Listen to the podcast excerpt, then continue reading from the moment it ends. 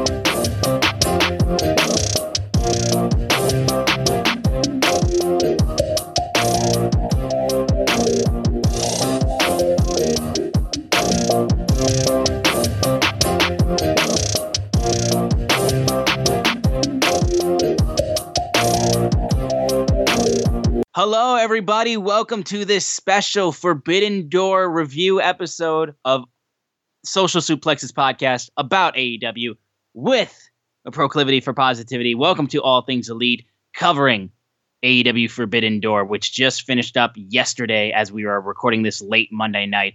My name is Austin Szumowicz. I am the host of this lovely show. Joining with me, as always, is my good buddy and friend Floyd Johnson Jr. My man, how you doing?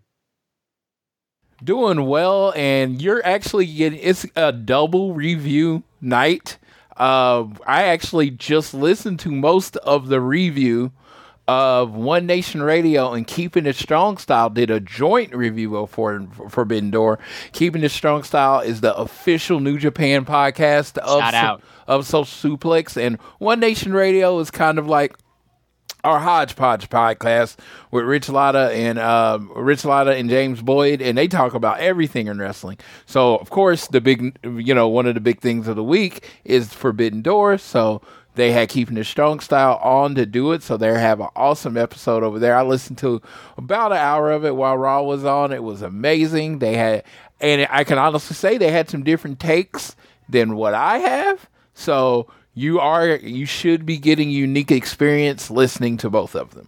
So, but other than that, I'm doing great. I gotta say, and you know, I, I'm you know, I don't want to throw it in too many times in the show, so I'm gonna just get it out the way. It was absolutely fucking weird to not be at a pay per view.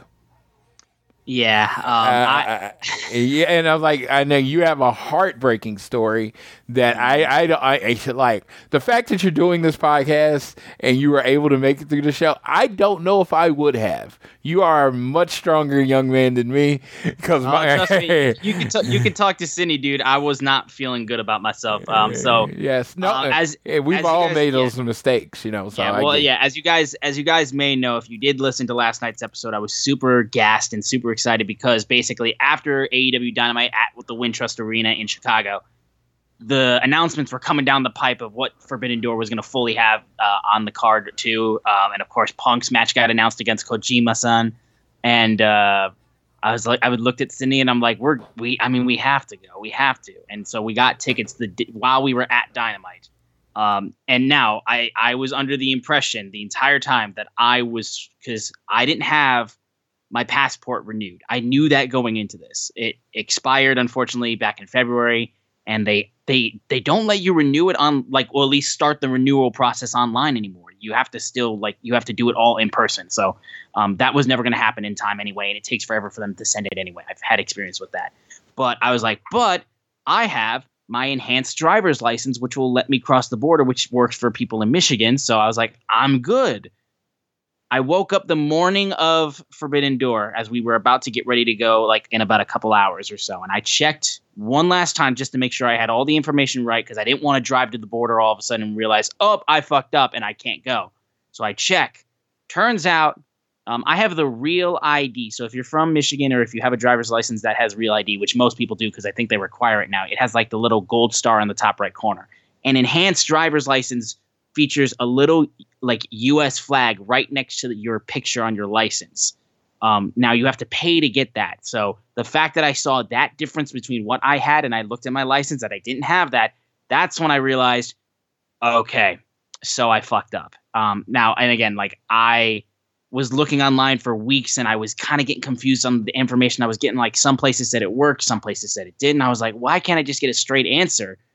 Um, so that's the reason why I have a re- I have a license with real ID, but not an enhanced driver's license that would allow me to cross the border with that. Um, so because of that, we couldn't go to Forbidden Door, and I tried selling the tickets the day of. I had two people who were interested, but then later backed out on me. Um, and it is what it is. Um, but the thing that bummed me out the most part about it was the fact that my sister Cindy, lovely sister Cindy, who was so excited to go to this show as well, she her passport is still valid for another like year or two, I think. So she would have been able to cross the border fine. But because my passport's out of date and I don't have an enhanced driver's license license like I thought I did, I was what was holding us back. So I was furious at myself. I was I felt so awful and i because i just felt like I, I fucked this whole thing up. And like like she never paid for the tickets. Like I, I she hadn't paid me back for the tickets anyway and it's fun because like I bought them. It was me who made the buying decision. So the fact that I wasn't able to sell them either or get anything back of it again it was an absolute punch to the gut. And then yes like Floyd said he's like I don't know how I would have been able to get through the show. Trust me dude. When I when we finished, like, because I was already being like, once Okada uh, Ospreay finished, I was like, we should have fucking been there. We should have fucking been there for that match. And then, I like, I, I just, I nearly broke down when like Danielson came out to the final countdown. I literally threw something. I'm like, I, I, I like, if I wasn't a schmuck, we would be there. And people were being really nice, you know, being like, you know, hey, shit happens, dude. You know, you've we've already been very fortunate of the stuff that we've been able to see live as uh, AEW and wrestling fans. Um, so I'm I I'm starting to forgive myself a little bit of it, but I still I do still feel like an absolute fucking just dumbass because of that. Because again, it would have been so much easier if we got the tickets when they first went on sale because then I would have been like, okay, passport, get that renewed. Okay, also, if that doesn't get here in time, enhanced driver's license, make sure I'm good on that. Oh, I don't have the thing. Okay, I have to go pay for that and get that. That would get sent in like two weeks. So then we would make sure we would have gotten that on time. I didn't do any of that because we bought the tickets literally the dynamite before Forbidden Door. So even if like I tried after I bought the tickets, there was no way any of that stuff would get here on time. No way. So basically just by buying the tickets, I just gave ourselves false hope. So, you know, it is it is what it is. I won't let that take away from the fact that Forbidden Door was an absolutely fantastic show, and we'll get into the whole deal. But I'll just say straight up, I think Will Ospreay Omega Two is my new favorite match I've ever seen. Like straight up, the only thing that would come a little bit close, I feel like, would be either CM Punk's first match back at AEW with Darby Allin for personal reasons and then the only other one I could think of would be um, uh, shout out NXT Takeover New Orleans. Uh, it would be the unsanctioned match between uh, Johnny Gargano and Tommaso Ciampa. That match had me going crazy. I have to straight up say, but yeah. So that it is. It is what it is. But yeah. I completely understand. Uh, as a person who has been traveling uh, to wrestling for the better part of over 20 years, actually. Good Lord, I'm old. Over 20 years. um, I can tell you, I have made many a mistake. And it, and it's generally with you know the best of intentions you know? It's not like you're like oh i'm gonna mess this up or i'm gonna you know? It's like oh you had the best of intentions and shit just went wrong. So it it's it's unfortunate part of life. You will live and you learn. You will never make this mistake again. And that's all you can count on, really. Is you know you're never gonna make this mistake again. And it, it was an expensive mistake. I was like I've actually bought fake tickets before. Yeah. So I've bought fake tickets. This was early on in the Floyd traveling. Uh, so and that cost me I think it was four fifty. Yeah. So so you you always you you make mistakes and you learn from them and you move on. It sucks you know that that had to happen. Uh, I like I said, I did not know. My friend from New York told me about the real ID versus. He said real ID. He didn't even say enhanced ID. He said real ID. So I was very much under the impression that uh, that the real ID would work. So believe me, I would have been in a very similar situation. The thing about me is I probably wouldn't have checked before I left. And so I would have been even in a, a more screwed situation because I would have I would have showed up to the border and they'd be like, "Oh, you can't get in the country," and I'd be like, "Well, why?"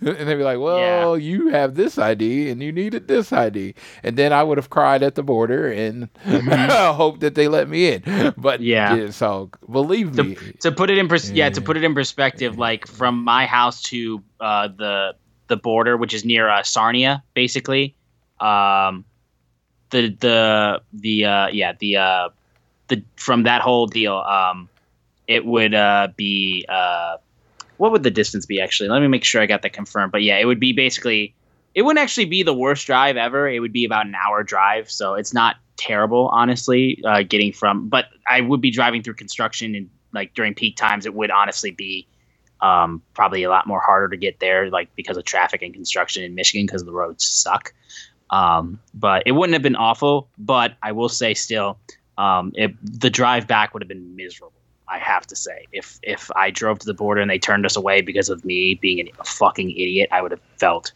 so bad. So I'm like I said, I'm very glad I at least caught that first because it could have been so much worse. That drive home would have probably been the worst drive ever. And if my sister wasn't in the car, I'd probably consider driving into a fucking tree Uh, because so- it would have been terrible. So I am very, like I said, it, it's one of those situations where, again, it, it sucks. I'm like, I'm not one of those people like, oh, just it could have been worse. No, it sucks. It sucks. It sucks. It sucks. But it's like you, you again, you'll, uh, you'll be better for it in the future with. all, all the yeah all this means is that i i mean like Sid, Sid sydney's now looked at me and it's like you know what this means though right is like we have to be at all out and i'm like i will a thousand percent try. We were at all out last year. I had this job. I should be able to get that labor day weekend off completely fine to be in the clear in that regard and i should be good. We should be able to go to uh, all out. So um that's just our makeup show at this point so Yeah. Chicago, Chicago, man. I, I swear to God, I gotta get like a fucking apartment in Chicago or something. Even if I don't, I, I'd Yeah. make the money back on it just by the amount of times I go to goddamn Chicago. I have said this before uh, many times that uh, I I will never leave Oklahoma. I am a Oklahoman through and through. I I've I'm very clear about that. But if I was to move anywhere, it would be a suburb of Chicago. And at that point in time, I would probably stop traveling for wrestling because generally, just wait a minute. And something's coming to Chicago, that kind of thing. When you live, Seriously? when you come to Oklahoma, when you live in Oklahoma, nothing like really nothing comes here. So if you want to see big shows, you gotta go. So it's uh, it'll be it, it would be really cool to live in a major city, but it's like I don't know. It's like my road warrior stories. I love to you know I get to tell my to tell wrestlers my road warrior stories, and they be like Sure. they be like you make towns like we do, and I'm like dude, like I feel like it sometimes. I feel like Feel- it yeah, damn like straight. especially when you get in the you get in the morning and you you you're going in and you see a wrestler as you walk past and it's like and and it's not like uh hey I see this wrestler it's like oh I, I just saw you 20 minutes ago and you kind of give each other the nod and keep going so it's Right, yeah like cuz it's so old hat at that point so no I I um I'm really looking for, like I said, it was. Uh, I'm looking forward to All In, and because of some friends, and we'll talk about this later, because some friends came over and watched the show with me. I will be attending All Out, which I didn't think there was any Shout way. out. I didn't. I I didn't think there was any way that I could actually make that happen. But my friends have like said, hey, you know, we'll do we'll do the thing basically do the things that you need to be there and i'm like so we're actually it's gonna be weird because i'm gonna get back monday night right probably Right. gonna work then work monday night tuesday night wednesday night thursday night friday morning my friend's gonna pick me up we're gonna drive to chicago and then we're gonna do Collision. We'll be there Friday night, and if they do anything Saturday, we'll go to that, and then we'll do Collision all out, and then drive back on Monday.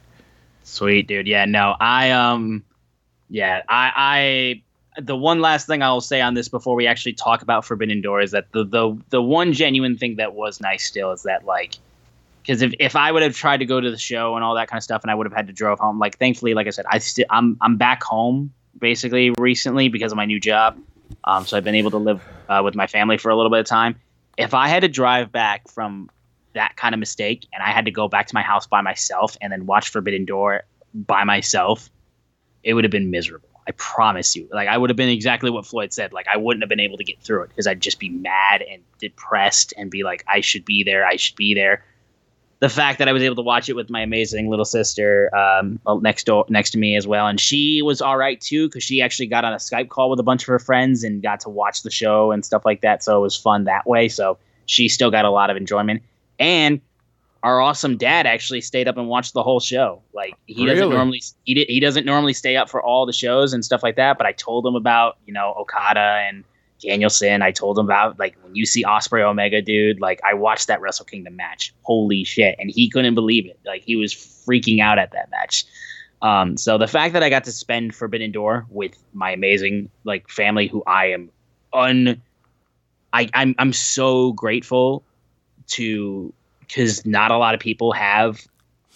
I'm I'm grateful that I have a relationship like that with my family because I know some people don't. I, I I have friends who have had like you know they've felt they've been estranged with their parents and all that kind of stuff. And you know sometimes things are get toxic and it's this is a luxury i feel like in a lot of ways. Not a lot of people get this. So the fact that i got to get this with wrestling with an amazing show like makes up for me being a fucking idiot which they put up with a lot i have to say which again so grateful. Awesome, awesome, awesome. Well, let's talk about some wrestling. Let's talk about this fucking show, dude. It was so good. It was so good. Um, so I will say this though. I want to get this general question out of the way because you you were at Forbidden Door one with us. Uh huh. Better or worse? I I personally believe the best match on Forbidden Door 2 was the best match of Forbidden Door. I truly believe, and I try to be pretty much as unbiased as humanly possible because I am a human. So I, I truly believe last year was better. As from a bell to Top bell, down. yeah, top down show, I believe last year was better. Mm-hmm. That's just my initial you know, beginning reaction, I think last year was better. I mean, if someone someone's like, "Well, you're stupid. This year's better," I, I I won't get mad at you. I I won't. Right. I mean, I think they were two really good shows. And don't get me wrong. That's what Sure. I I think they were two good shows. But I just think for for me, my personal preferences, last year was probably better to me. But you know. It definitely helped that FTR was on the show. Absolutely. I mean, it was never going to be seven stars. This show was never going to be seven stars, you know, because you can't Right. be seven stars without FTR. But I will say, I also have to say too the the the big thing I would say at least about Forbidden Door two, one that sets it apart because obviously, like I said, the best match, like what Floyd said, the best match of Forbidden Door two was the best match of Forbidden Door one. I will not, I can't disagree with that. It's because it's legitimately true, but the amount the amount of hell that happened leading up to Forbidden Door two, that show could have been set up to be a train wreck and it came out and it was the best show like it was the best show of the year absolutely. like absolutely. hands down like considering the amount of people that were that couldn't be there because of either injury or illness or stuff like that or people couldn't get over from Japan or everything like that dude we had like fucking four different things I think changed for that show and it still ended up being absolutely outstanding that is why I would personally say Forbidden Door 1 tops Forbidden Door 2 as a whole but Forbidden Door 2 also had Omega Ospreay Correct. and we got Okada in a fatal four way match, which is always fun.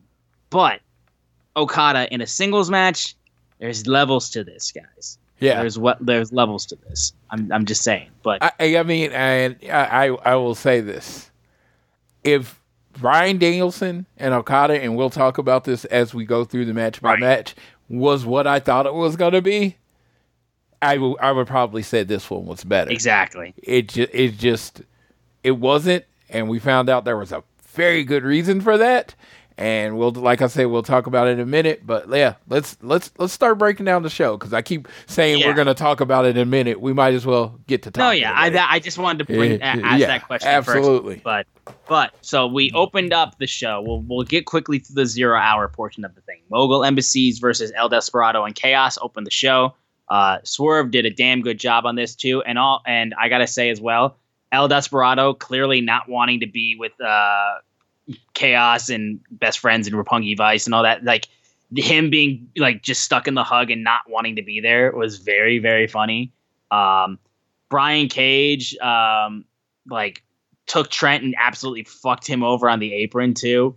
Um, and Swerve got the big win uh, on Rocky Romero, which I do like that Swerve is continuing to, you know, get some momentum and at least give the Mogul Embassies a little bit of stuff. Because yeah, Gates of Agony, you know, like they're they're there. I like uh, they're fine, but it at least kind of gives the Mogul Embassy a little bit more to work off of too. But they uh, this was a solid opening of buy-in match, I would say. you know, I thought it was really good. And if you notice, if you have not noticed this, you should be noticing this. This person by the name of Swerve Scott is a heel only by name. Every match that he's in, whose house? Swerve's house. Yeah, whose seriously. house? He does something dastardly, they cheer him. It's at this point where this man is so good at his job that he's seems like he's gonna have to uh force uh he's gonna force a uh, face turn soon because it's just Real. it's just he's being cheered every time he comes out there or he's or he's gonna have to just you know turn up the villainy or a little bit Yeah, or just like calm Yeah, down, like with the high spots that like get people hot, riled up. But yeah, right now he is on this level right now. Uh, we were in Chicago and it felt like Toronto was just as hot. Oh, Cheering yeah. him, cheering him really hard. And this dude, he's put on weight. eh, He uh, put on uh, Twitter that he's 220 pounds now. So he's doing the work on his. He did the work on his physique. I mean, there's not a, there's not a lot he can do. I remember they called Anthony Bowens the five tool player. Swerve is very much the same five tools. It's like the thing that he comes out in is ridiculous. You know, Yes. with the mask and the jacket, it's ridiculous. It shouldn't work, but he's so cool and he's so charismatic. He makes it work. Like it literally looks like he went and got like a mask from like uh Dick's Sporting Goods or something and just Party City, yeah. or something like that. It just looks terrible. And but he makes it work. It's just like, and, I, and I'll tell you, I've hated people like that all my life, where they can do stuff that's stupid and still look cool. Yeah, that Yep. man, that, yeah, that man is on that level right now. He he can wear what he wants. He can pretty much do what he wants, and the fans are behind him. I do think a lot. You know, I his talent not taking away anything from his talent, but his music is pretty amazing. And That's what I- I'm saying, dude. the music also helps a oh, lot too. Yeah, like his whole his whole presentation feels like a star, and I feel like the fans are starting to accept him as a star, and it's like, you know, TK, put your hand up to your ear like Hogan and listen. Crowd's telling Or you what they want. or put your or put your hand up to your ear like CM Punk. That's true, because you know, best leg drop in the business, CM Punk. Toronto was so mad. They were so mad, but we'll we'll get to it. We'll get to it. Um, Owen Hart women's uh, women's uh, found, Owen Hart Foundation women's tournament matchup. Uh, Ring of Honor Women's World Champion Athena versus Billie Starkz. I'll give all my flowers and all my love to Billie Starkz, but Athena is so fucking good. She is so good. I I will not stop screaming about Athena for real. Yeah, I got to steal a line from uh, my boy Rich Latta. He, he he didn't. I didn't hear what he said about it tonight, but he always said, uh, uh, Roderick Strong is wrestling like he wouldn't. He ain't going back, and so that means he wrestles his ass off ever because he's not going back to the hood or whatever. I feel like Athena's in that level right now. Like every match like whether I'm watching our ROH on Thursdays, whether she was working dark, whether she's working, you know, anything, she is putting her all into every match, and she's really showing herself as a, sto- a top tier performer. It's like. Oh my God! And everybody's like, "Where was this Athena at?" I mean, she was always there. She was just- always there, She's just a really good wrestler. She is. She doesn't need like the super gimmicks and all this stuff. She's just a really good wrestler, and That's she the thing, just dude, goes like, out there and- and performs. you go back and watch her in NXT, dude. It was there. It was there. Like it was in there in spurts in WWE. You just never got to see her because they never used her. Yeah, Like that. C- 'cause- Like this girl is going on N- on on Ring of Honor and she's getting fucking superplex off of the apron through a fucking chair contraption of just devastation. Yeah, and and she's killing. Wrestling like a couple nights later. Yeah, she's killing it every week. I gotta, I gotta give her her credit. Uh, she's, uh, you know, she's killing it right now. She's really on a different level. I would love to see her more featured on, you know, like Dynamite and uh, Collision. Uh, there's another show, so maybe we'll see that in the future. I'm, what I, what I'm personally hoping for, honestly, is that I think it would be a good idea to have. Uh, uh, this is me fantasy booking a little bit, but like my idea would be I would like Skye Blue to feud with uh, Athena on Ring of Honor, win the Ring of Honor Women's Championship from Athena. They finish out their feud. Athena goes to Dynamite and starts tearing it up while Skye Blue holds it down at Ring of Honor for a little bit. And that's when Skye Blue can come back. And then, because I know they really want to use Skye Blue and they've loved her and she's been great.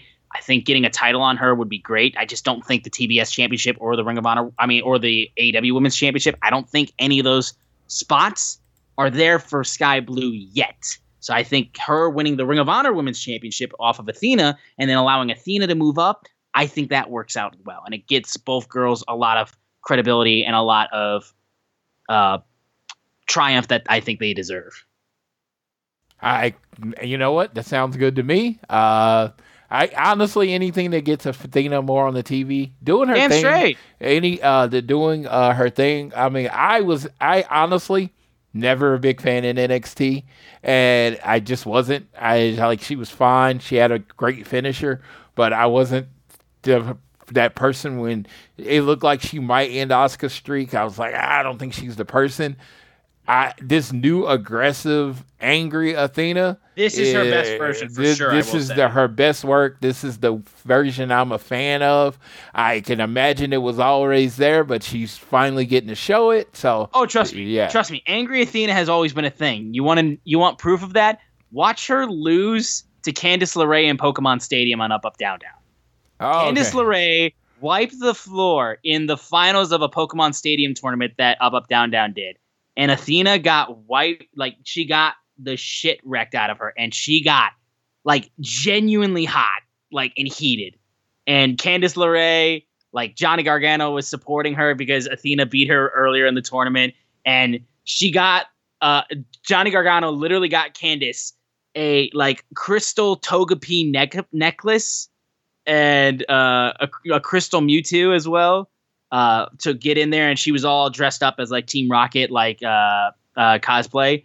And Athena's so mad that she's losing, and then she yells at her boyfriend when he gets back, being like, "She got a crystal Togepi and all this kind of stuff. You didn't get me anything, and I'm losing now because of this." It. She got so mad. It's amazing.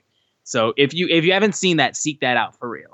Dude, up up down down has uh for uh, like in a, like the history of it has introduced me to so many like characters. I remember Jimmy and Jay were still doing the painted face dance thing before it, and I remember watching the show and I was like, and it, you'd see them going at each other, and I'm like, why are they not doing this on Dude, TV? did you see the Did you see the episode where they were playing Star where uh, Austin Creed was playing? The, the, we'll get off topic for a split second. Did you see the uh, episode where Austin Creed was playing Star Wars Battle Battlefront with Cody Rhodes as Stardust? No, I did not. See You haven't that. seen that? No.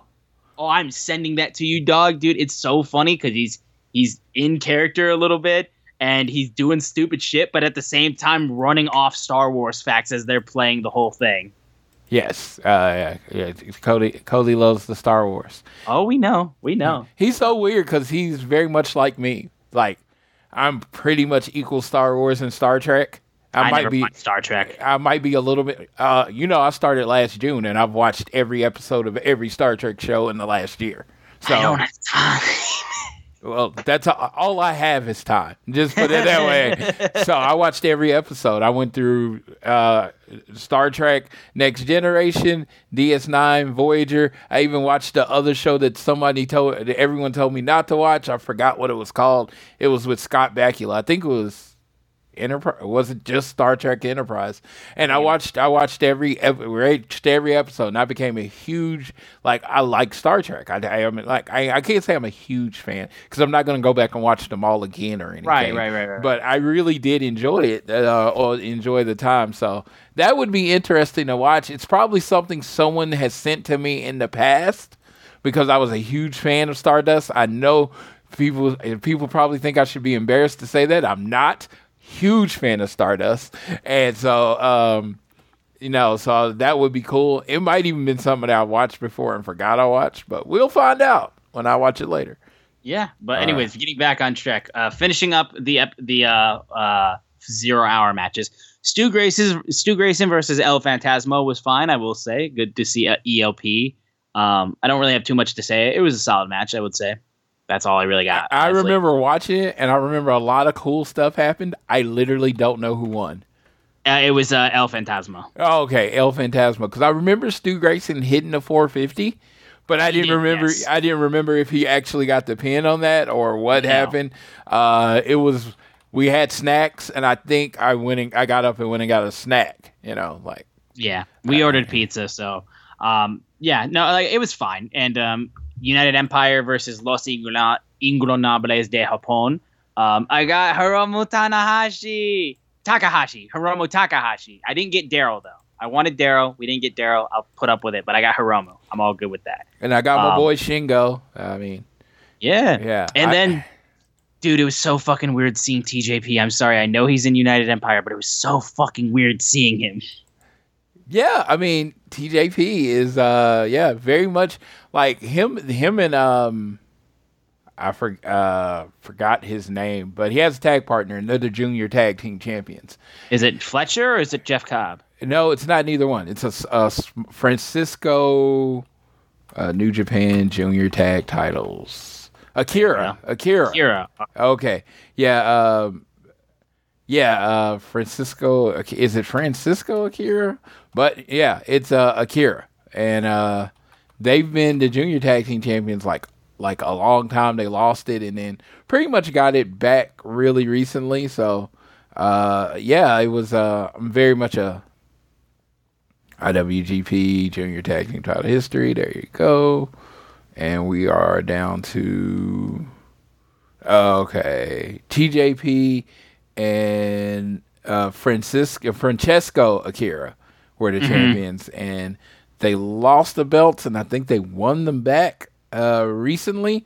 So yeah, it's uh, so yeah, they are uh, the junior tag team champions there. So they were pretty much yeah. You, you, uh, United Empire was running the tag division in New Japan for a while there because technically they had all the tag belts because just the, before they had to give them up, uh, you know, Aussie Open were the strong and New Japan Tag Team Champions, and then Akira and uh, Akira and TJP were the Junior Tag Team Champions. So they literally had all the uh, United Empire had all the tag belts in A uh, in uh, New Japan at one point.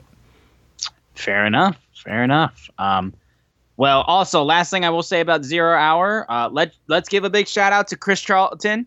Um, Chris Charlton uh, from New Japan. Good to hear him on the buy-in at the very least. So we full on had Kevin Kelly and Chris Charlton.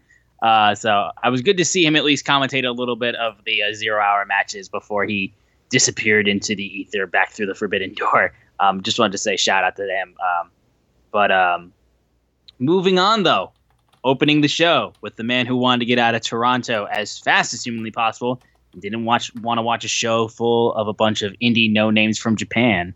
Uh, Maxwell Jacob Friedman, MJF versus the Ace Hiroshi Tanahashi for the AEW World Championship. MJF comes out and he's got uh, his robe that says uh, New Japan is an indie, which so fucking funny, so funny. Um, And then he And- had Ace My Ass on the elbow pads. that's right. Yeah, ace my ass. Yeah, I forgot about that. You know, so I I I saw it and I saw it and it said Ace is. And you know his catchphrase is mid, so I was like, "Does this say Ace is mid?" And then somebody had froze it and it said "Ace my ass." I think he should have put "Ace is mid." I think that would have been better. It would have been definitely. I think it would have fit a little bit more, but regardless, yeah, I, that was dope. Um, but Tanahashi, um, I I know his match that he had uh, uh, leading into Forbidden Door uh, was a little bit, you know, it was a little like you know you could see the like the age show a, a little bit with Ace, but I think this definitely helped a lot more because MJF works way more of a for lack of a better term, sports entertainment style where there's way less just move, move, move, move, move. He gets in between and he does a lot of stuff to to play to the crowd and give a little bit more breathing room, whether it be fucking around playing the fake air guitar and then air humping and flipping fans off and doing all this kind of stuff. Um, he tried to walk out, walk back up the ramp, and Tanahashi got the crowd to chant "coward," which then made it and made MJF go back up the ring. Um, yeah, but honestly, it was still a really good match. I will say though, um, it was a solid match to open up the show, um, and MJF uh, doing as he does best, really giving it to Tanahashi and cheating as best he can by shoving Tanahashi into the ref uh, as he uh, proceeds to go and hit him with the Dynamite Diamond Ring. That's how he ends up getting the pinfall to retain the AEW World Championship. Um, it was good, honestly, a good start to it, um, and it did justice for the Ace too, who looked good in this match. I have to say. What's lost on MJF, and I think what he's so good on the mic. He's such a despicable heel, but he understands what it takes to be a heel. He can he works to the speed of his opponent. He never tried Yes, to rush. exactly. He never tried to rush Tanahashi. He never tried to do anything. When Tanahashi was on the top ropes and he was taking forever, I saw it with Swerve on Saturday night. Uh, they adjusted for it. Uh, Yes. MJF uh, sold for him, made him look like made him look really really strong, and you know, and took the finish home, and it felt like he stole one from Tanahashi. It does. And it's like MJF's just really good. People, like I said, him being such a good character and him being such a good on the mic and him just being such an asshole makes people forget how exceptional of a professional wrestler That's is. again, like I said, it's why it's why I go uh, back and back with to people telling me it's like, oh, he's like, oh, he's not there yet. I'm like, no, he's there. Like, Yeah, like MJF is there. Like I'm saying, if he's not, if he's not in your top ten t- wrestlers, like currently going today, you're not watching wrestling. You're not like looking hard enough because MJF is out here legitimately Yeah. running professional wrestling in a way of heels. Like there's like people talk about is like you know I love Dominik Mysterio what he's doing. He's not MJF. Yes. MJF didn't need mommy to be able to be the biggest heel. I just have to say. when they talk about when they talk about the four pillars and they talk about the four pillars for what AEW likes, they pick the correct four pillars for the gimmick because they are four in-ring amazing in-ring performers, right? But I always said talk about when you talk about the four pillars, the one that's actually a pillar of the company, and I said MJF. And the reason is he's amazing on the mic, he's amazing on the ring, he steps up. I, I have yet to see a swing and a miss with MJF. No, I've I, I haven't to- either. I've yet to see him look anything but comfortable in the ring. He looked like he's in there with Tanahashi, you know, one of the legends of New Japan. I always say, I call him the John Cena of New Japan because uh, I always said if you watch, like, I saw uh, Tanahashi kind of later in his career where he started playing up all the injuries and all that kind of stuff. I never saw peak Tanahashi. So for a while, I didn't get him, but I do understand how much the fans love him. It would be like if you started watching Jan Cena in year 15, it's like, okay, why does he do this? Why does he do this? Because you didn't see the character build. So I always say Tanahashi's on that level. And last night, again, you see Tanahashi's age, but you know that's the one person that's unde- undefeated is Father Time. Uh, Father Time. So uh, I, I you saw his age, but he's still the ace. And the reason I think he still was the ace is because MJF sold for him. And I loved, I loved, loved, loved Kevin Kelly talking about how the turnbuckles are different. That's why uh, he wasn't able to get his footing No, because it was real and you saw was. and you saw it playing out. The turnbuckle pad is different in New Japan to AEW, and he literally couldn't get his footing. And it was, I don't know if the pads, the uh, turnbuckle pads were slick or they're too narrow or what's going on. It affected him in both of his matches. So hopefully, if he comes back to work in AEW, he can get a little bit more comfortable with the turnbuckles because And again- the high five flow is a huge part of his offense. It's Absolutely, but also too, let's let's let's let's make this clear. Like, can we shout out Kevin Kelly, dude? I was so happy that he a is the main play-by-play guy for Collision. I love that he's working Collision as a head commentator. I love that, and him doing this stuff with New Japan, dude. Like, and now being on Forbidden Door, dude. Like Kevin Kelly, dude. I've got so much love and respect for Kevin Kelly. Like, he was super cool to me. Like what I say when I got to see him at All In uh, Starcast, and he's a legend in my eyes, dude. I got like, and he's he's so good at what he does. He's so good. He's been doing it for so many years. Like, I got nothing but love and praise for Kevin Kelly for real. Like that needs to be said. Like, yes, what it- he, yeah, what he said in this match, like talking about like giving co- context and really protecting Okada. I mean, uh, protecting Tanahashi by giving good explanations like why this is what it is. Yeah, so I, I thought he was exceptional. I always say I kind of ignore most announcing. I thought he was exceptional in this match with Tanahashi. For real. Next up, Owen Hart Foundation men's tournament quarterfinal. CM Punk versus Satoshi Kojima. Toronto. Toronto no like you CM Punk. Your mark is showing. Yeah. Your mark is showing you. You're mm. so mad. You're Yeah. so mad. okay. Like, I, I I I have to say what I said on social media. We must forgive them. This is the this is the group that cheered Hulk Hogan over The Rock. You know, see how that Yes. turned out with Hulk Hogan. So uh, they don't know better. They don't know better. Uh, so I'm I'm going to forgive them this one time. Now, when CM Punk graces you with his presence again, you cheer him. You cheer him. show respect to the best in the world. Your favorite's arms are not long enough to box with the god that is CM Punk. Yep. Talking for real now. Yeah. People because people were like honestly being like you are you upset about this? Like why would i be upset? Like This- do you hear this crowd dude? They are feral. They are in a tizzy. They can't control themselves. This is a quarterfinal match not even a semifinal or a finals match for the, for this for this owen hart tournament. It's only the second time this tournament has happened against a guy like listen satoshi kojima is a legend um, I've heard from many New Japan fans that like, or specifically Japanese fans, like they're kind of upset because in Japan, like he doesn't really get as much shine as he used to. But he got a lot of shine uh, in the Canadians' eyes, which was awesome to see. Got to give no and loved Kojima. He was so cool to see in match. Let me ask: Did they love him or did they hate CM Punk? That's a toss up, honestly. I can't answer that question. But let me let me let me let me say this right now, dude. Like, and I I said it on the collision on the on the last episode when we were talking about collision, dude. This is like John Cena level like reactions times a thousand. Because that's the thing. John Cena was just being John Cena.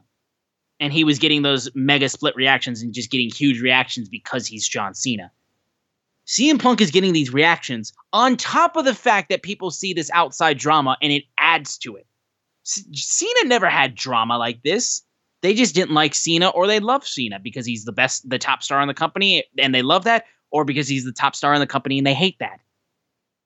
CM Punk is a, a megastar and people hate that and hate the things that happen backstage, or they love him for the reasons that I love him this is incredible. Like I was a fucking I was a, I was giddy with joy watching this cuz I just like I said, I've said before, dude. When this blows off, oh my god. Um cuz hey, listen. This was the first show.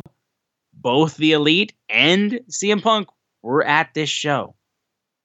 From Meltzer's mouth himself, he said things seem to be a little bit more peaceful. Not fully, but a little bit more. Because it had to be. They were both at the same fucking show. Okay? And he did it after the match too. Going towards the heel entrance. Uh, back to the face entrance for right now. You, he going down that entrance pretty soon, guys. You know, you know who started this, right? You know, you know. The, I have to give the shout out to my boy, the wrestler that started this faking going down the wrong entrance.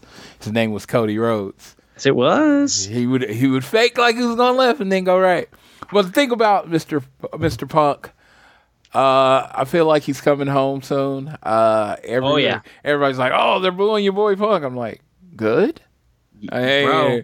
I like. I like if, if you know me very well, uh, from when I list my favorite wrestlers of all time, they have something very very much in common. They tend to wear black hats. Uh, so yeah, I'm waiting. I mean, I'm I'm waiting. I I have I am conspiracy theorist 101. I believe that's the reason they rushing so much CM CMFTR merch out right now. I think that's why you've gotten two shirts and a hoodie. I don't see them. They have not put out this much merch for anybody this quick. They then did the Punk uh, Tuesday shirt. They did the Larry shirt. I think they're getting as much Punk CMFTR merch sold as they can before something happens where people are not going to be as excited to buy their merch. Well, Because I'm they'll be wearing the black hats, but I, we will. We'll Yeah, be buying that shit. I'll still be wearing it. I was about to say I'm lo- I'm looking for me a nifty black cowboy hat to start wearing the wrestling shows. I just want to let y'all know, boo my guys. I'm I'm please, please. Please. The more you hate them, the better that they're doing. And no, CM Punk last night looked like he was seriously in his element. Oh, and he was having such a ball, dude. The fact that he did a little callback to that sit down interview he did with uh, Samoa Joe during like prime Ring of Honor days, where he talked about the crank call he did on Gabe Sapolsky pretending to be homicide. Kojima, Lariat, Lariat, Lariat, Kojima. I was dying. I was losing my shit. I was just like, I cannot, because I remembered that. I was like, it's so crazy he's gonna be wrestling Kojima. He literally made that joke like all those years ago back in Ring of Honor when he did that little fun little sit down shoot interview with uh, Samoa Joe, and it's so fucking funny. And now people are overlaying that on top of him doing it in the ring. So good. Also, fucking Kojima elbow dropped this man in the dick. Like, let's let's not mince words here. Kojima came down for an elbow drop and landed straight on Punk's like dick, like, and he's just like, I don't have the technology to fix that. I'm like, it is what it is, and I'm like, I understand Kojima. You, if you elbow me in the dick, I would say thank you. I would say, I'd say thank you, Koni- uh, uh, Kojima-san. I would not tell you otherwise because I'm kind of scared of you a little bit. Um, but it was outstanding. Um, the match uh, finished great as he hits the roundhouse kick and then gets the uh, uh, GTS pins Kojima and then shows him the respect that he deserves after the match. I gotta say, very classy. And then, like I said, yeah, am I going heel? Not right now. Not right now. Just you wait, guys. Just you wait. The moment, the moment CMFTR gets their black caps and they find them, because right now they don't have them. They got lost in their last bag, like last suitcase or something like that on the road.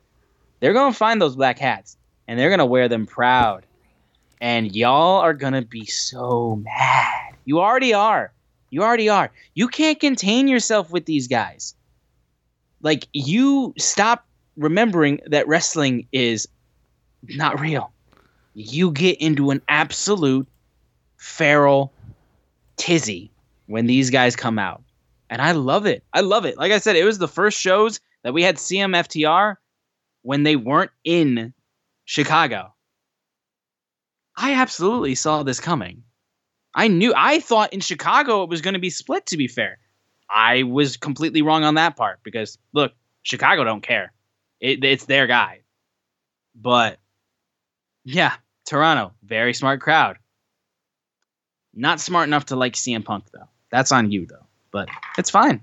You know, mean, you do you guys. They like the maple Leafs, so Yeah, Whatever. exactly. Uh, and again, let me let me shout out to uh, the because we didn't did we get to talk about this after collision where he said he I think he did say that we did talk about this where he said like I, I will take the loss as the team leader for this match, but I just want you all to know that even though I lose sometimes, I'm gonna come back and fight harder and get better, just like your Toronto Maple Leafs.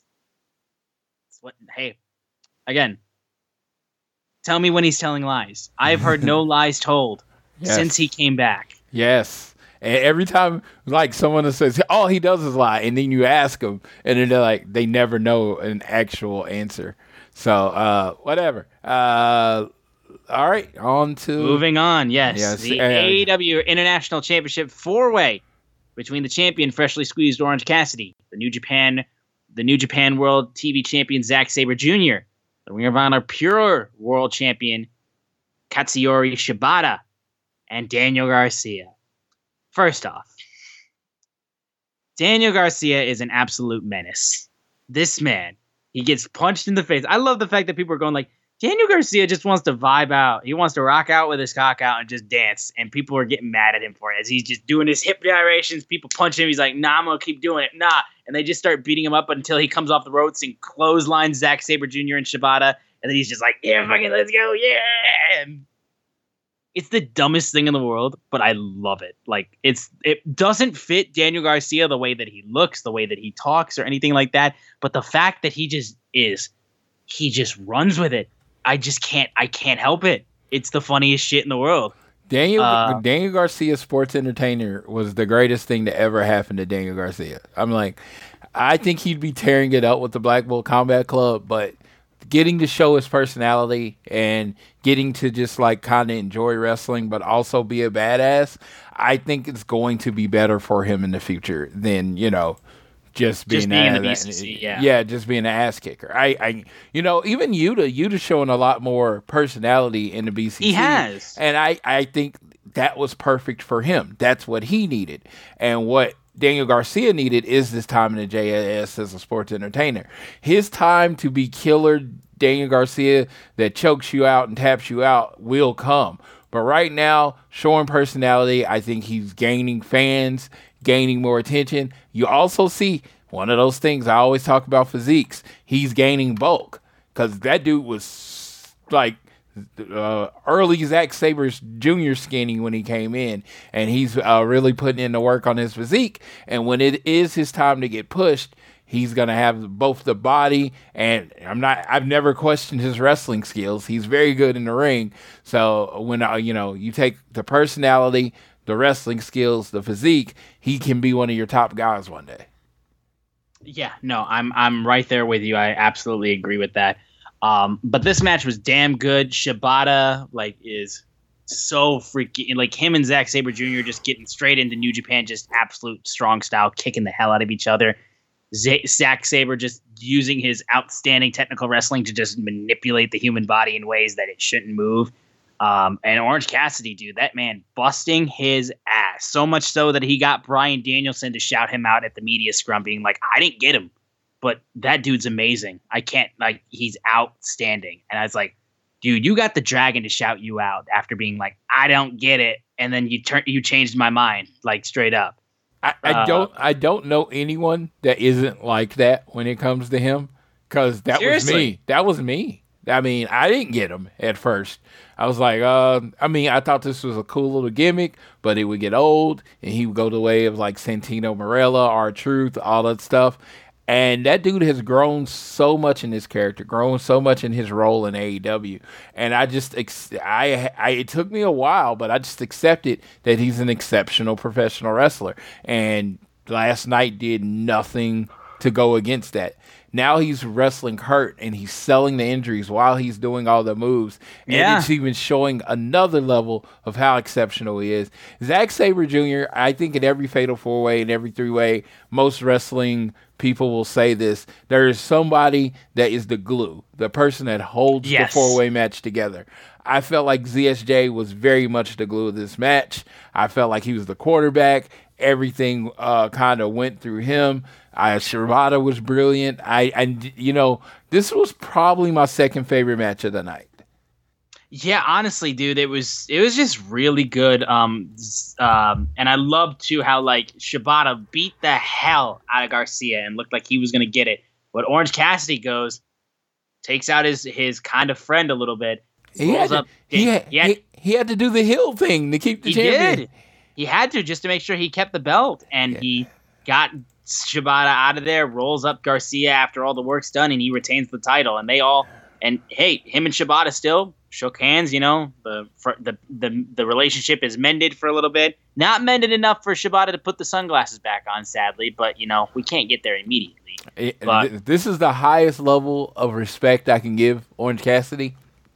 As far as this gimmick, because I think Cody did it really well in TNT, showing defending the title wearing on him.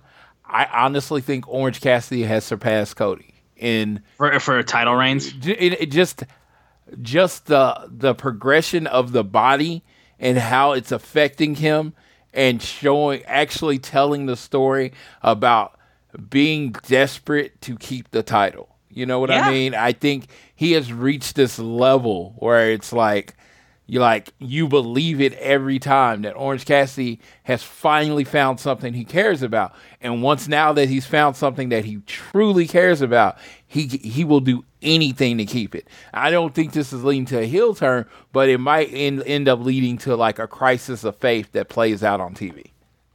maybe just a little bit, yeah. But yeah, no. like um, what are you willing to do? You know what I mean? Like Yeah, Yeah. for real.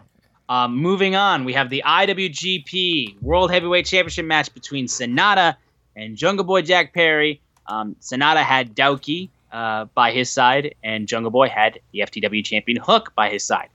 Um, gotta say, bit of a disappointment of a match for me personally. Sanada was good, Jungle Boy was good, but it just nothing was really making me go like wow and it definitely hurt that it followed the four way a little bit i will say um but and also too nobody in their mind thought sanada was losing that belt to jungle boy so so it just it kind of just became a match that not a lot of people really so you know attached to so this is what I got to put on them, right?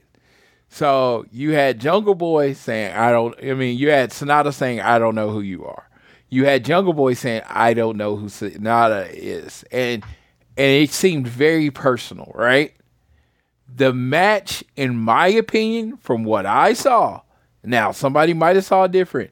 They could have wrestled a lot more aggressive and personally, like when Jungle Boy comes out there with Sanada, like, oh, you don't know who I am, and he's talking, and then just slaps the shit out of Sanada. yeah and they have no they could have gotten yeah, way more physical physical, you know. And then Sanada, of course, wins, you know. But you could have sometimes knowing the outcome can affect the match if you let it. Sometimes if you if you play up the story, you can forget. You can get caught up in the match and forget what you know.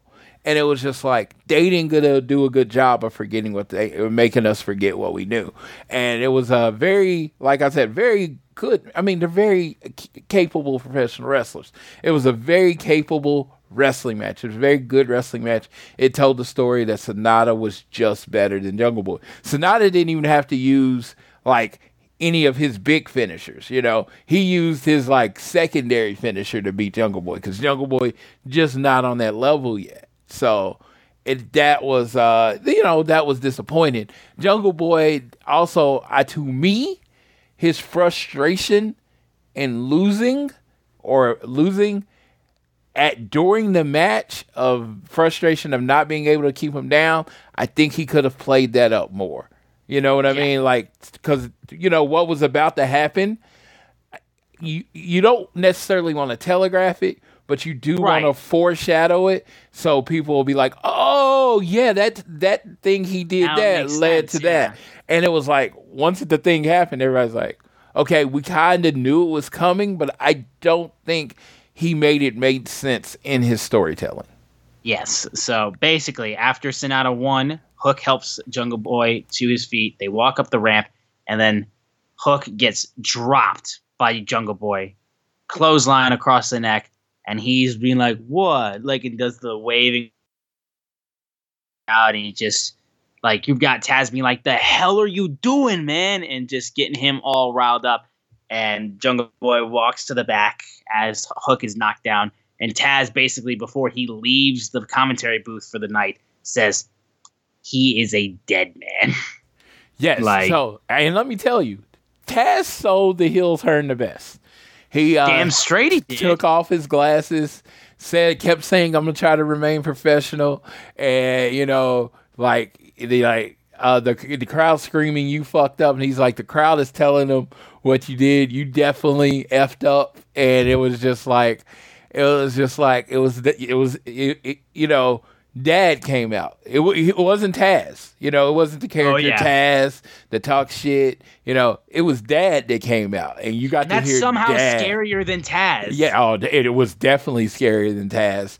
Uh, and it was like Dad came out and he was he was somber because you know how some people like when they're trying to get mad, they yell, but honestly, when you like really angry, you get almost like I wouldn't call it calm, but quiet because you're trying to maintain yourself.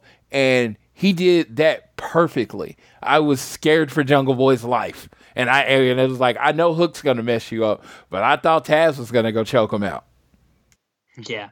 Um, and I saw two different reactions from my uh, from my good friends uh, who watch wrestling.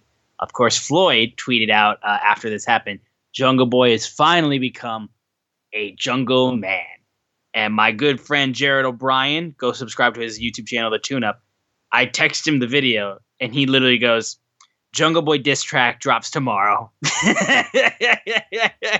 because he loves Hook, and I, I really hope that he gets to enjoy this feud because I think having Hook get a real blood feud is going to be huge for him, especially. So you know- I'm excited for this whole thing. And I don't believe still like at this point Hook has taken a singles loss.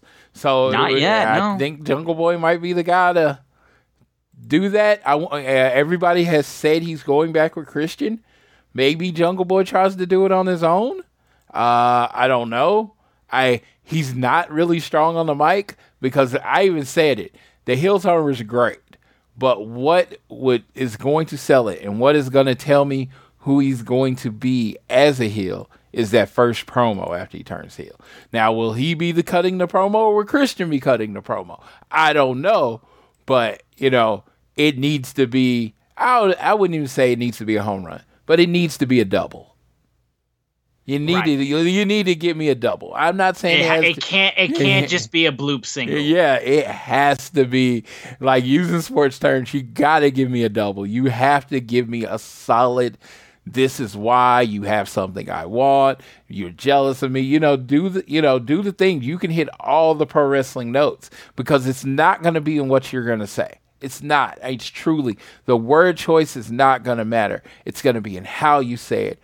Are you going to convince me that you hate Hook? Are you going to convince me that you don't like the fans with your emotions, with your eyes, with everything? That's what it's going to take to make me believe Jungle Boy is a heel. Yeah. I think I think we can get there. And Yeah. I think this could be exactly what Jungle Boy needs. So I'm I'm hoping this all works out. Um, Absolutely. Now we move on to the five on five match between the Blackpool Combat Club, including Shota Umino and Konosuke Takeshita. First of all, love the fact that Shota literally did not get the the uh, the memo. Wear black and don't worry about the fans because Shota comes out with a white jacket and is just out there high fiving the fans as the Blackpool Combat Club. and there was this, this really awesome moment where he's high fiving a fan, and Mox stares at him, kisses, kind of grabs him around the head. It wasn't a kiss, but it was just like really close to his head, and like, come on, like, y- y- like, hey, you know, we hate them. yeah, like Shota, come on, get over here. Yeah, like It was yeah, very- it was very, very funny. Like when you're in America, yeah, you're not a fan favorite. like you're not. No, no, no. We don't do Not that. right now, at least. Yeah, Yeah. but um, then they faced off against Eddie Kingston, Tomohiro Ishii, and the Elite. Um, gotta say, for me, this was my uh, number two match. I gotta say, this match was just fucking so much shit going on, dude. It was absolutely like I said, how it typically goes when you see the elites. Like, if I were to go move for move, it would just be pointless.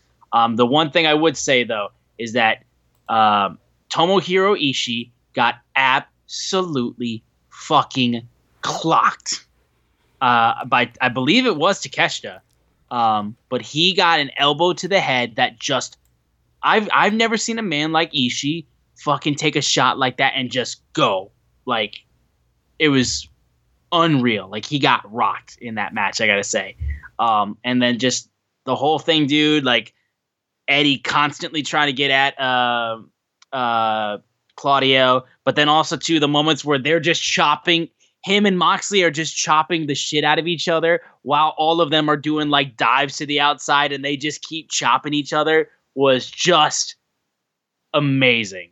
And I also love the fact too that after the match though, he during the match he still is trying to protect uh, John Moxley a little bit because like dude, they fight, but this man looks at uh, Eddie, uh, at John Moxley like a brother, like a like a family figure, even though they just beat the hell out of each other.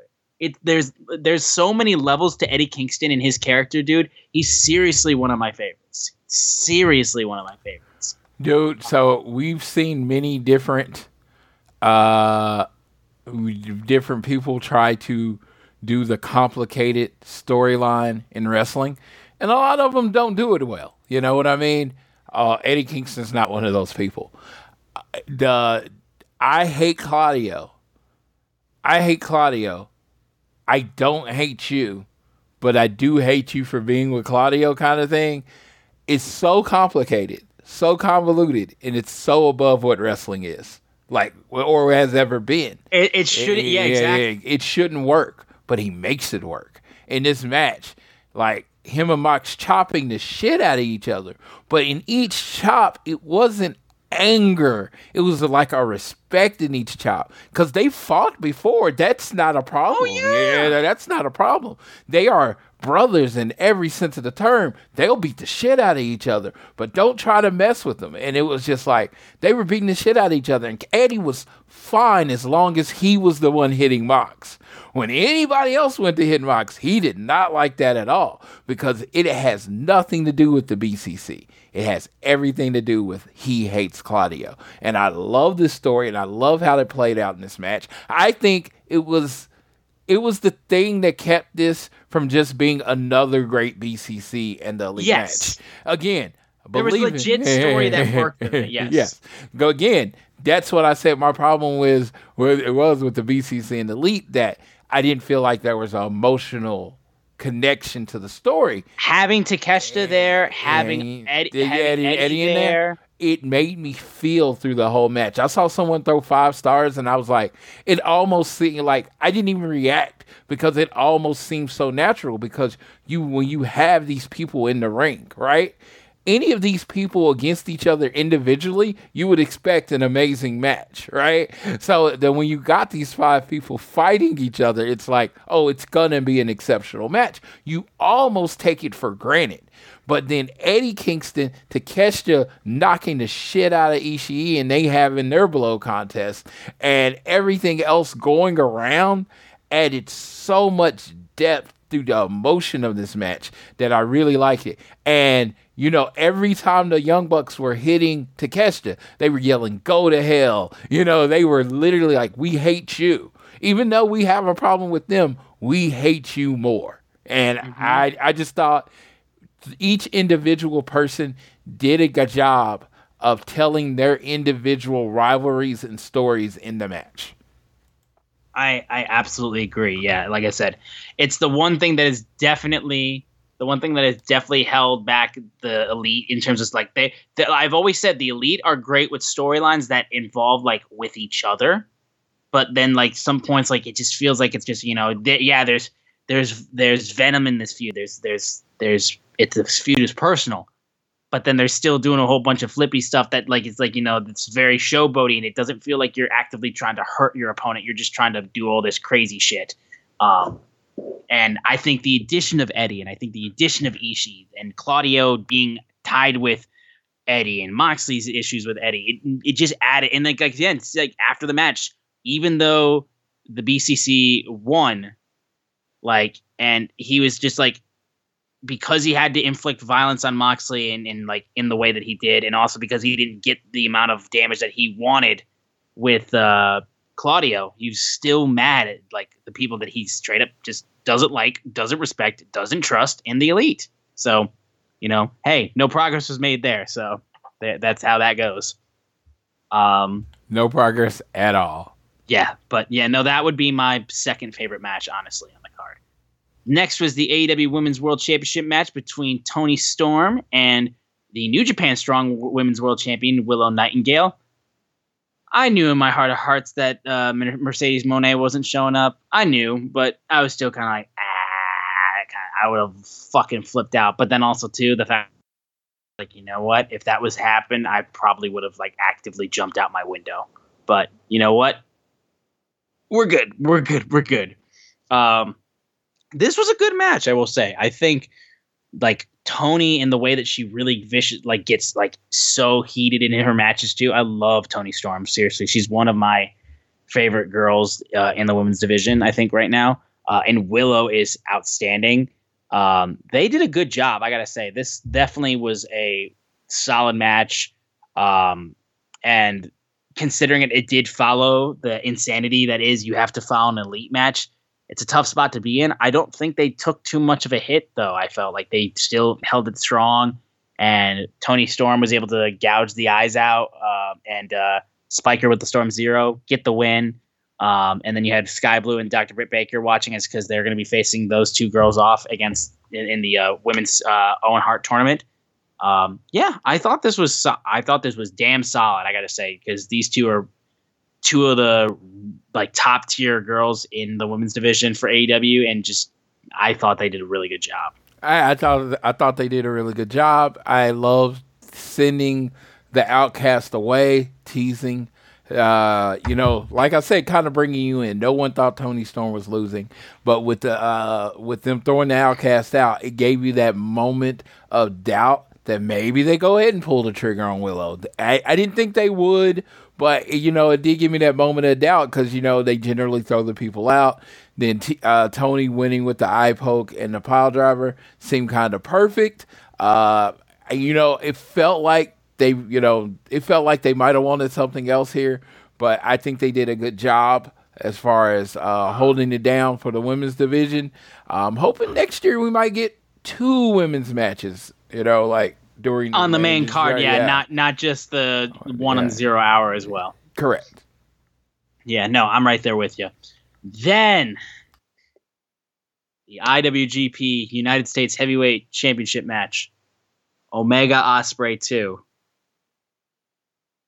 Fucking hell, dude! Like straight up, this is my match of the year. Not only that, this is currently at this moment in time. I think if I'm going straight up, just like like by the numbers, not taking personal feelings like of certain wrestlers out of it. This is my match of all time. Like this is my favorite match. These two were outstanding because to all of you fucking schmucks, proclivity for positivity and all that, like we always say, but to all of you schmucks who go into Forbidden Door and be like, "Where's the story? I don't see story. This is like what? How, why should I care?" Pay the fuck attention, and you will see a storytelling masterclass on top of some of the best wrestling you have ever seen in your life. The story coming from Kenny Omega leaving New Japan and the shoes that had to be filled. Who was going to take New Japan and carry it on their back? Not to mention the man who was going to have to do that through a global pandemic where fans were not allowed to be in attendance. Who was going to do that? It was Will Ospreay. And he did a damn good job, but he wasn't Kenny Omega. And Omega said that. And that led into their match at Wrestle Kingdom, where Kenny Omega left him bloodied and battered through his head through a Japanese table and all that kind of stuff, and still showed you 364 days out of the year, you are the best wrestler. Not the day that you face Kenny Omega. And then Ospreay comes back, wants to do it on his turf, wants to do it in Canada at Forbidden Door, wants to win back the US title. And he goes through and he literally takes Omega, throwing his head straight through the table, the announcer's table, like beating the hell out of him. And Omega not uh, a, uh, not even mincing either, continuing to give Ospreay hell. And then tying in the storyline that Omega has with Don Callis and Konosuke Takeshita. Don Callis comes out with armed security for Will Ospreay that he's completely fine with. And we were worried, like Floyd and I were worried. We didn't want the match to end because of shenanigans that were storyline driven. And we thought that might happen. Ospreay gets the referee distracted thanks to Don Callis, who got tossed but still came back because rules are bullshit apparently. Um, and he gets handed the screwdriver and he uses it on him as the he goes for the one winged angel. He hits him with an OsCutter, and as it looks like he's going to go out and he's going to uh, beat Kenny Omega, he kicks out, and it's just then all of a sudden you were like, oh my god, and then Ospreay starts doing V triggers and then also proceeds to go ahead and hit a one winged angel. And Omega kicks out at one, and the crowd comes unglued. And then the scariest moment in the match was that Tiger Driver 91. Like, I genuinely thought Omega might have been paralyzed. Like, the way that his head and neck compressed, I was terrified. And I got to say straight up, like, the match didn't need that, I will say the match would have been amazing without that. Did it add a different element to it? Yes, but maybe not an element that we would all want. I'm not going to get in the argument of should they have done it, should they have not have done it. I'm not a wrestler. I don't say those types of things. They were comfortable doing it. It's not a safe thing to do. Obviously, it's wrestling. Nothing's safe. We'll talk about a guy who got uh, injured. We'll talk about a guy who got injured literally out of nowhere from basic shit. I will say this. I don't know if he was supposed to land like that. I, I don't don't, either. think I I personally don't believe he was supposed to land like that, and it was a mistake that it happened. And unfortunately, in wrestling, shit happens. You know what I mean? It's just shit happens. You know, and it's just like I will personally say I've never trained to be a professional wrestler. I've never taken a bump. I don't know what it is to wrestle that long and be as sweaty as you are and try to control a man's body weight. I don't know what that is. I will never know what that is. I I would imagine putting myself mentally in that position, it would be quite difficult, right? Uh, but dangerous moves. If if Will Ospreay came out and said, "I'm never doing that move again," okay, it wouldn't change my life at all. If Will Ospreay said, "Oh, it didn't go the way we were supposed to," cool, because the mat those type of moves are between the two wrestlers and the medical staff. Yes. It's not for me to comment on. You anyone can comment on it. It's it's free country, you know the blah blah blah everyone says. You can comment on what you want, but my personal position is this. I don't know enough to give an intelligent comment on it. Exactly. So, We are just we are just fans at the end of the day. We don't do this. yes. They are trained professionals at this in a profession where shit can go sideways. All right? If they were comfortable doing it in a 39 plus minute match towards the tail end of it, and they were comfortable. Remember, these guys have done hour long matches plus. They clearly have shown to have the stamina to do this, and they are comfortable with it. It was a scary moment. Like, again, we are not the wrestlers. I'm not going to tell a wrestler how to do their job. I'm not going to tell somebody how to do their job when I don't know the first damn thing about their job. I That's can, simple. I can tell you what I don't don't want to see at the moment. I will tell you, I am kind of numb to these things. I didn't even notice it was a problem. I was like, I, oh, I mean, I, thought saw it was, a scary ass move. I, saw I- that. I- yeah, I thought it was an ugly bump. But once I saw Kenny move, I was like, whatever, and moved. You know, I moved on with my day. You know what I mean? I didn't even think about it again. right. So, Yeah, regardless of the fact, though, Ospreay, Hidden Blade, he beats Omega. He wins the IWGP US Championship back. He finally has a win over Omega in his home ta- his home state, home country. Sorry. And dude, it was fucking outstanding. Like this match was so good. And like I said, after this match ended, I was like, we should have been there. We would have been there if it wasn't for me being a schmuck. And again, I'm past it at this point. You know, it's it, it is what it is. Like I'm not gonna I'm not gonna dwell on it, but that's straight up what I said. Um, but he, but yeah, dude, it was just absolutely spectacular. Like there is a reason why Kenny Omega is the best bout machine. There is a reason why he is who he is. Even if we are getting towards the tail end of Kenny Omega doing matches like this, like nobody does this type of stuff like him. Stop it with your constant where's the story? Bah, bah, bah." Like y'all don't pay the fuck attention clearly because that shit was masterful. Not just from a wrestling standpoint, but from a story perspective. They absolutely called on previous things that light your head up in the way that it's supposed to because of how this shit is supposed to be done. Ospreay, seriously outstanding. I want him to be in the UK for All In because that crowd will go mega shit. Like if he shows up and he needs to. He says that date's open for him. So TK, make it fucking happen. Straight up. It's my match of the year. Not even a close like conversation at this point, dude. It's my match of the year. Well, I keep going back and forth today about whether it's this or the January 4th match. Uh, I truly thought the January 4th match was right there with Okada uh, Dominion match as far as the best matches I have ever seen, as far as what I look in the, and look for in the matches and the drama and all that kind of stuff. So, and in this one, they come out and they do it. And about halfway through, I was like, I don't feel like this is hitting January 4th.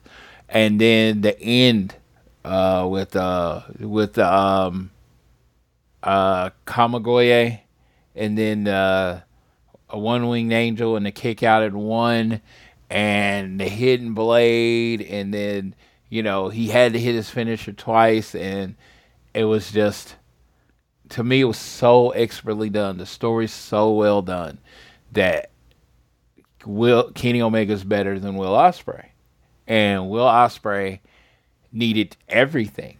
I like a screwdriver, uh, his finisher twice, using Kenny Omega's finishes against him. He needed all of that to beat Kenny Omega. On his to get that one win over Kenny Omega, he needed all of that. How resilient Kenny Omega was. You when you talk about a person not losing anything in a loss, Kenny Omega lost nothing last night, and I and I think Willow Will uh, Will Ospreay didn't lose anything like that. This was two of the best storytellers, best performers that I've pretty much like ever seen as the way they tell stories. Believe me, I there are people that wrestle less athletic style that I enjoy just as like I can enjoy just as much. But these dudes understand the story they want to tell so well. So well. Like after the match, I thought I had everything. And I get in the social suplex network and they point out different spots that were happening, what that happened and, what it meant. And how, you know, uh and then you had where um you know, he was doing the Canadian moves and then he took the flag from the kid and did all that. Oh my god, dude! I didn't even mention that. Yeah, that was Yeah, out like yeah. full on Shawn Michaels in Toronto in in in uh in uh Montreal, like full on, like Too up his nose and all that kind of stuff. The So kid many- got it back after uh Ospreay got hung with it by Omega, and they gave the flag to the kids. It was amazing. Yeah, they didn't give the flag back to the right person though. No, they didn't. They just gave it to the kids though, which I think is even better. Now I hope the other person got his fucking flag back. That's what I was like. I've been You'd be pissed. like, take that Yeah. flag back from those yeah, kids. yeah, yeah, dude. I, brought it I, I, I, back. I tell you this right now. I would have took it, taken a a wrestling used flag in one of the greatest wrestling matches ever. What kind of what kind of memento is that? You're gonna steal that from a kid? No, I'm not gonna steal it. I'm gonna take my damn flag back. How's it stealing when it's yours? How's it stealing when it's yours? Apparently, it's not yours anymore, according to Kenny Omega. No, they, they, it- are you going to disagree with Kenny Omega? absolutely going to disagree with Kenny Omega. Uh, yeah, yeah, I'd have thought that. Hey, I would have got pulled out by security trying to get my shit back. that was a ring used Will Ospreay Kenny Omega flag. Think about that. You I'm aware, you I'm get them to sign that. You go put that on eBay. That's probably going for three or four grand, easy. No, You're uh, so awful. no, You're I so no, awful. I I love kids. I love kids, but that's mine. Why would I give him something that's mine? I mean, there's difference. It'd be like, like, like uh, uh, uh, you know, Cody's coming out to give out the weight belt, and he looks like he's going to give it to me, and there's a kid next to him. It's like, give it to the kid. I don't care, right? But I didn't. I brought the flag. He took the flag out of my hand. I'm supposed to get that flag back. Correct? Hey man, I ain't saying nothing. Unless the parents are about to give uh give me money or something. Because Something. Yeah, I need. I need a trade. Yeah, because you just stole something from me. There it is. Um, now, um, we didn't actually mention this at the top of the show. I will say this because we're on the semi-main event right now of this show. Uh, unfortunately, unfortunately, uh, our, our our good friend uh, Adam Cole, baby, uh, caught down with an illness. Uh, they had to pull him from the show uh, a couple hours beforehand. Very sad to see. So uh, they ended up doing a dark, dark match because Adam Cole was supposed to face Filthy Tom Lawlor. Um, Tom Lawlor did end up wrestling. He faced Serpentico in a quick four minute match. Uh, that was a dark match. So Lawlor did at least get to wrestle on the show. Hopefully he got paid like he was supposed to, I will say. Um, but yeah, it was an absolute bummer, dude. I mean, if you know TJ, everybody gets paid like no matter. no, what. yeah, exactly. Like you know what I'm saying. Yeah. But regardless of the fact, though, I will say though, um, I don't know where that match would have fucking gone though on this show. Like looking down at the card, like I don't know where it would have gone. Like maybe after Punk Kojima, I guess. But man, dude, like you add another 10, 15 minutes onto this show, that was like holy shit. But like I, I do feel bad for Adam Cole. Like he like it was a bummer, especially considering because didn't he get hurt at Forbidden Door last year? he got hurt at Forbidden Door. The big. That's what I was gonna say. When he won, when started, he won, yeah. yeah. he got he got the concussion after he won the uh the when he won the uh Owen Hart tournament the first year. Yeah, so then he doesn't get to wrestle on Forbidden Door too. It sucks, it does. But at least he got to tour Nintendo of America. I did see him and Britt Baker did that, so you know I'm glad. I'm sure he had a blast there. But sucks that he got sick and he couldn't be there. So forgot to mention that though. Wanted to say that. But getting into the semi-main event after this was the trios match between Darby Allin, Sting, and Tetsuya Naito versus Les Suzuki Gods, Chris Jericho, Minoru Suzuki, Sammy Guevara. Everyone's so mad because Naito didn't take his shirt off. He didn't care. It's the one thing I see people still talk about. It's like Naito didn't care. It's a trios match. T-shirt Naitos. That's what you get for trios matches. Damn it. That's what you get. Like I can't even deny it, dude. Like listen, Tetsuya Naito, this man has he's main evented Tokyo Domes. Correct me if I'm wrong. He right? has. Yes. He's main evented Tokyo Domes, and you're being like, take your shirt off. It's Forbidden Door. He is a trios match going after the match of, of the year. What do you want him to do? I'm just saying, guys. Like, come on here. Like, I'm beating a dead horse, but there's levels to this shit. I understand why we got T-shirt Naito. I understand. All right, let's calm down a bit. Um, but this was fun, honestly. Seeing Sting and Jericho in the ring together was fun. Um, it was it was a fun match. I can't deny the pose of the Le Suzuki gods of Sammy, Jericho, and Suzuki. Like I need that framed. I need That, that, that, made, that, that made the night. That, that made Seriously, night. it made the match. Yeah, like because I thought the match was largely forgettable. It was fine. Like it was a good match. It was fine. Like the the the six thirty on to Sting through the table was fucking crazy. yeah, Straight up. but Like yeah, that's that's it was fine. So- you know, it no, was it was it was solid. Naito gets the win on it with the Destino, um, and uh, gets the help from Sting. Good guys go up. I'm all for it. Darby disappeared for a good half of the match, I will say though, but I don't really care. It's it's whatever. But it was fine. Did what it needed to do. Uh, we go in uh, from that to the main event for the first time ever. Dreamiest of dream matches the American Dragon Bryan Danielson, the Rainmaker Kazuchika Okada. Danielson comes out to the final countdown. He hasn't come out to that song since 2009 in his final Ring of Honor show before he went to WWE. Uh, I guess Tony Khan has said that that getting that music was a one-time thing, and they were charging him per play, and it was literally the cost of a wrestler's contract. First of all, Europe, calm the fuck down, dude. I get it. It's your only hit song. No one knows you for anything else. I understand. Like, I'm sure you're haughty and toddy about that or whatnot. But, like, come on. Also, can we give an applause to Excalibur, Detroit Zone, shouting out the bad boy Detroit going to work Pistons, saying how they use because they use the final countdown for that that time frame, and I remember that because I was at those games, and that's how I associate the final countdown mostly. So the fact that he said that on Forbidden Door, You were at what games? I, I the Detroit Pistons when they would play at the Palace. oh, when- are you talking about like the 2000 Detroit Pistons? no, yeah, they would use it in that era too. Yeah, Oh, okay. I was thinking the Bad- from the 88. bad, from the, ba- I was from the bad that- boys through like what, when they were still at the Palace. Yes, they yeah. used that. Song. No, yeah, I I- was I was thinking not alive 88. I was like, yes. you weren't alive. I know that. Yes, no, but no, they they absolutely did use it for the going to work 2003 2004 Pistons, who I did see in their prime. Yes. Yes. Okay. Okay.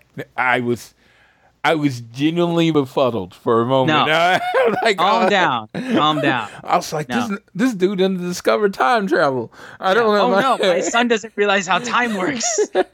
Um, no, I, I just love that Excalibur said that though. Um, now it has to be said. Ten minutes into this match, Danielson uh, fractured his arm. He fractured his arm, and it clearly cost a lot of the match. Danielson even said in the media scrum, like, "Yes, I had to change some things that I wanted to do, but couldn't do because of my arm." Um, to the point where he even said that he did the yes chance for only the second time in AEW, straight up because he's like, all right, I need people to get hyped in this match. What's an easy way to do that? Yes, yes, and he could only do it with one arm. I love that he said that though, just straight. He's like, hey, it's an easy thing to fall back on. I'm not gonna do it anymore, but it's an easy thing to fall back on. Um, I said straight up when this match ended, they left something on the table. I just didn't realize that they left something on the table because Danielson was legitimately hurt. And the timetable for that, at least right now, is six to eight weeks. It's not the worst thing in the world. Uh, I wish was speeding recovery, and I also appreciate the shout outs that Danielson gave to their medical staff for real, talking about how like they didn't rush him or Adam Cole back when they got hurt, and it's like, no, we're gonna make sure this is perfectly good before we're not trying to rush you back. Um, coming from a place where like CM Punk said in his uh Starcast three interview, where he's literally had Vince tell him, uh, "Vince, my knee is hurt." He's like, "So and so came back from that injury in two weeks," and he's like, "Fucking great." Like, there's no need to rush this shit back. Get healthy, and then be okay to be able to come back and do what you do best. Um, so I said that this match left stuff on the table. I didn't realize at the time that it was because Danielson was hurt, which is a bummer. But if I like I said, Danielson said that he wants the rematch because he wants to break Okada. Like so, and I'm right there with him. This was great for the moment that we saw Danielson and Okada. It clearly didn't get to the point that we wanted it to because of the circumstances. But I will say it was still crazy. When Danielson got Okada to tap out, fucking flip. I couldn't believe it. Like I think TK said it hadn't been since Shinsuke Nakamura made Okada tap out. So I was stunned when that happened, but it was a it was it was good, but unfortunately, like I said, because of the circumstances, the match it took a hit, and it's it, it's wrestling, you know, it's gonna happen. Um, but I'm just waiting for the rematch. That's straight. It. That's I'm just waiting for the rematch. Yeah, this match. Okay, first of all, it came at, at the end of a very long night. Oh, absolutely. Uh, I was watching it with my friend Steve and uh, JG made it in time. They're from uh, my uh, group, the club. Uh, uh, they're from our group, the club. Uh, so we they came over and watched the match, and it was like JG had been running around for his uh uh for his uh wife. Um, Steve had watched the whole show with me, so we were all a little tired when we were watching it. And I'm watching it, and I'm waiting for it to get out of second gear. Right? It felt like it was in second gear, and I was waiting for it to kick into that full throttle, and then the match ended. That's that's literally how I felt. I felt like I saw some great mat wrestling, saw the saw the Rainmaker, saw all these good moves, the Tombstone on the outside, and it was like, okay, now the match is about to like really get cooking, and then it was over. And I, it was fine, it but it wasn't what I needed it to be.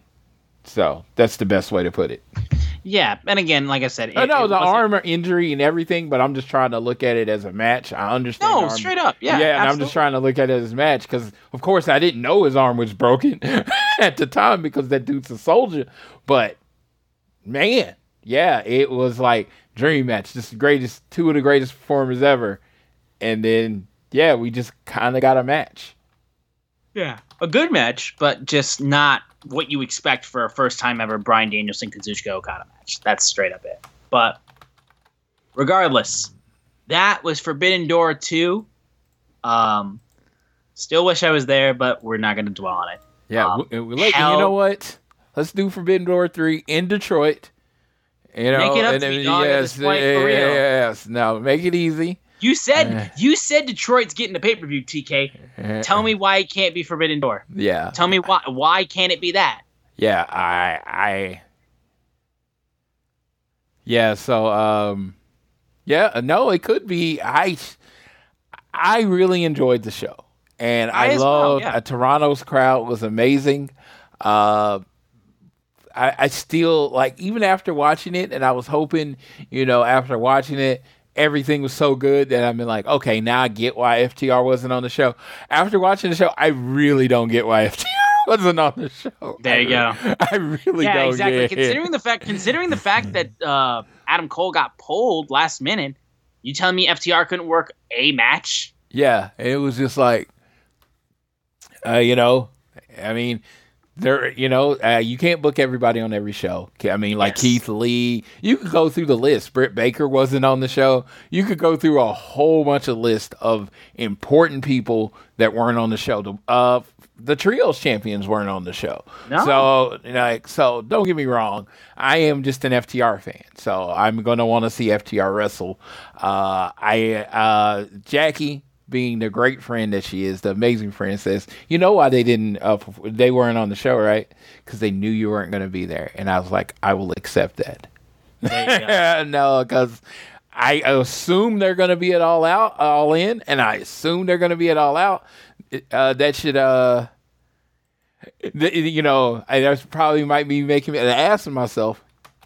Uh, but uh, Uh, you know, I assume they're going to be at those shows, and I plan on being at both of those shows, so I'm very excited. But yeah, I did think it. I thought that triple threat tag team match last year was a big part of why Forbidden Door was good, not just because it was FTR. It was just a really, it was a good match, and they had Dax, you know, the injury, and then he came back, and it was like, it was that moment, and and let me tell you, surprise appearances, we didn't get enough on this show. Yeah.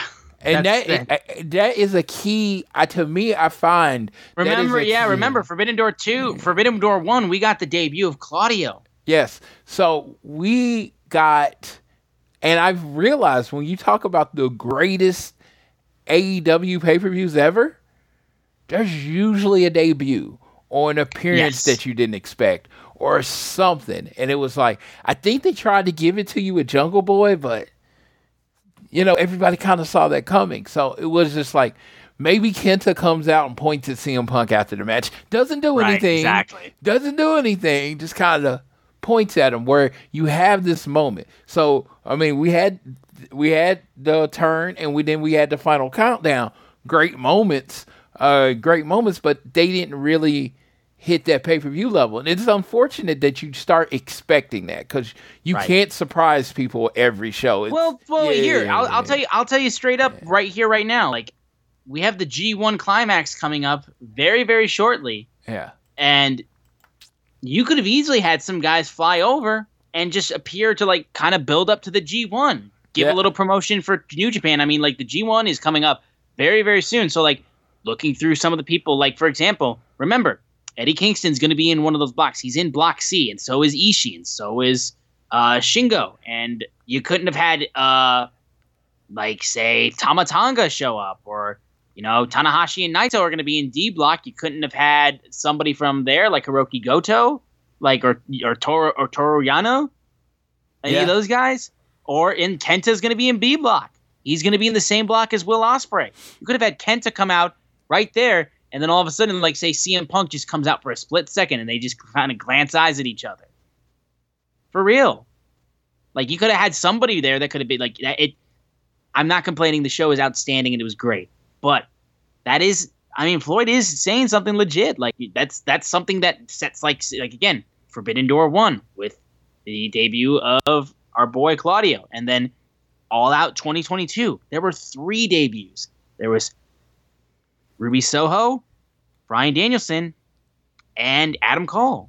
Like, and it was Punk's first match too in AEW. So, like, that's still t- my f- favorite pay per view of all time. Straight up, like, not gonna get anything better than that. I will say, but yeah, no, that I do think that is a thing to bring up for sure. Um, but other than that, I got nothing else. Like Forbidden Door was amazing. Again, it was outstanding. Oh yeah, no, it, it was a great show. I think clearly number two for me, and it had, and I gotta say, has nothing to do with me being there. I, I, I literally tried my best all day to take that part out of it and just like go match by match, show by show. The best match of Forbidden Door was definitely Kenny Omega and uh, Will Ospreay. I mean, but Will Ospreay literally has had the best match at Forbidden Door two years in a row. He has. He Yes. So yeah, and uh, so don't get. I mean, he's Will Ospreay. It's what he does. The only reason Kenny Omega wasn't in the best match last year because he wasn't on the show. You know what I mean? So I think Right. Forbidden Door three. Uh, you know, it, it it it can be the biggest show. Like it could be like Wrestle Kingdom for AEW in New Japan. I think it can be on that level of show. Like I said, I have this thing when this perfect world where they just put best on best and no titles are on the line. That's my thing. I I think it would you wouldn't you wouldn't have so much uh, so many obvious you know winners or whatever and losers and you just you know put on a great performance. Maybe i'm the, i'm probably the only one that thinks that way but i was just like dude just let's do this show without titles.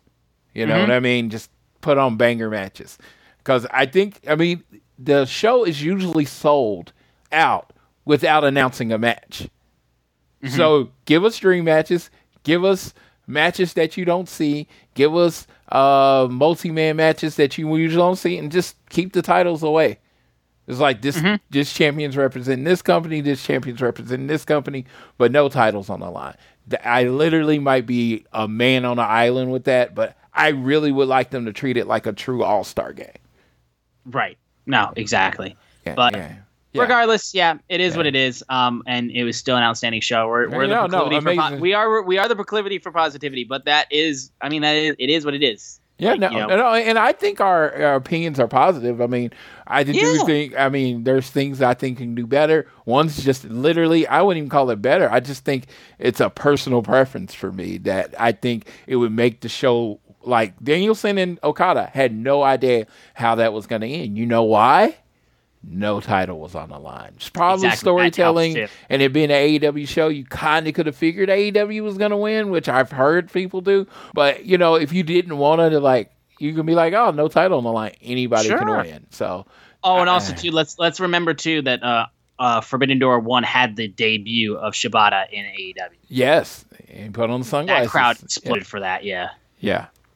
No, I was it literally walking back to my seat when that happened. And I was like, I was just befuddled.